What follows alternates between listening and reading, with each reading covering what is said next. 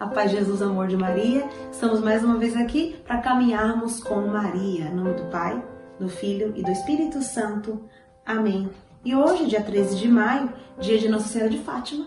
Então já quero ah, pedir a sua intercessão. Nossa Senhora de Fátima, rogai por nós. Nós estamos caminhando com Maria nesse mês de maio, todo mês dedicado a ela, aquilo que ela pode nos ensinar, a sua santidade, a sua beleza, a sua grandeza, a escolhida, a mãe de Deus.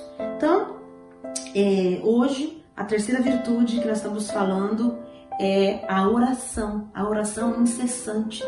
Maria era uma mulher de oração, ela orava incessantemente e na palavra várias vezes nós vamos encontrar e tudo ela guardava em seu coração.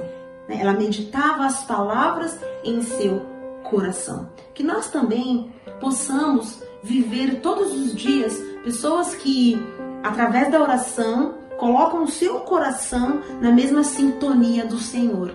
Porque quando nós oramos, quando nós rezamos, quando nós buscamos o Senhor, a sua presença, quando nós vamos ao templo, quando nós nos ajoelhamos, quando nós no nosso quarto buscamos a presença do Senhor, ele vem e ele linka, né? Como diz a palavra de Deus, ele linka o nosso coração com o coração dele, a nossa vontade com a vontade com a vontade dele. Então que nós possamos sempre buscar a oração. Temos que rezar quando acordamos, quando deitamos, quando comemos, normal, é, sempre entregar tudo o que fazemos ao Senhor, mas não é só isso. Não é simplesmente a oração em nome do Pai e o Pai Nosso, não é só isso. Temos que rezar o nosso terço, porque o terço é uma arma gigantesca contra o demônio. O demônio não suporta a Ave Maria, recitarmos a Ave Maria. Ele não suporta a humildade de Maria. Mas nós também temos que rezar para que o nosso coração ele se achegue ao coração de Deus. Temos que buscar a oração todos os dias, incessantemente. É, a palavra de Deus em Filipenses 4, 6, 6 diz assim: Não vos inquietais com nada. Em todas as circunstâncias, apresentai a Deus as vossas preocupações, mediante a oração, as súplicas e a ação de graças.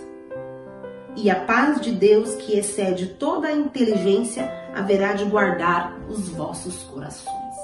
Então, em todas as circunstâncias, não inquietais o vosso coração tudo que você passar, como no tempo que nós estamos vivendo agora, um tempo de pandemia, um tempo que foge do nosso controle, especialmente as coisas que não estão no nosso controle, né? Nos inquieta, nos deixa inquietos.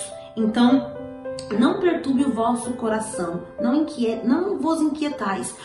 Coloque tudo no coração de Deus através de orações, súplicas e ação de graças. E mesmo nas dificuldades, louve. O louvor é uma oração.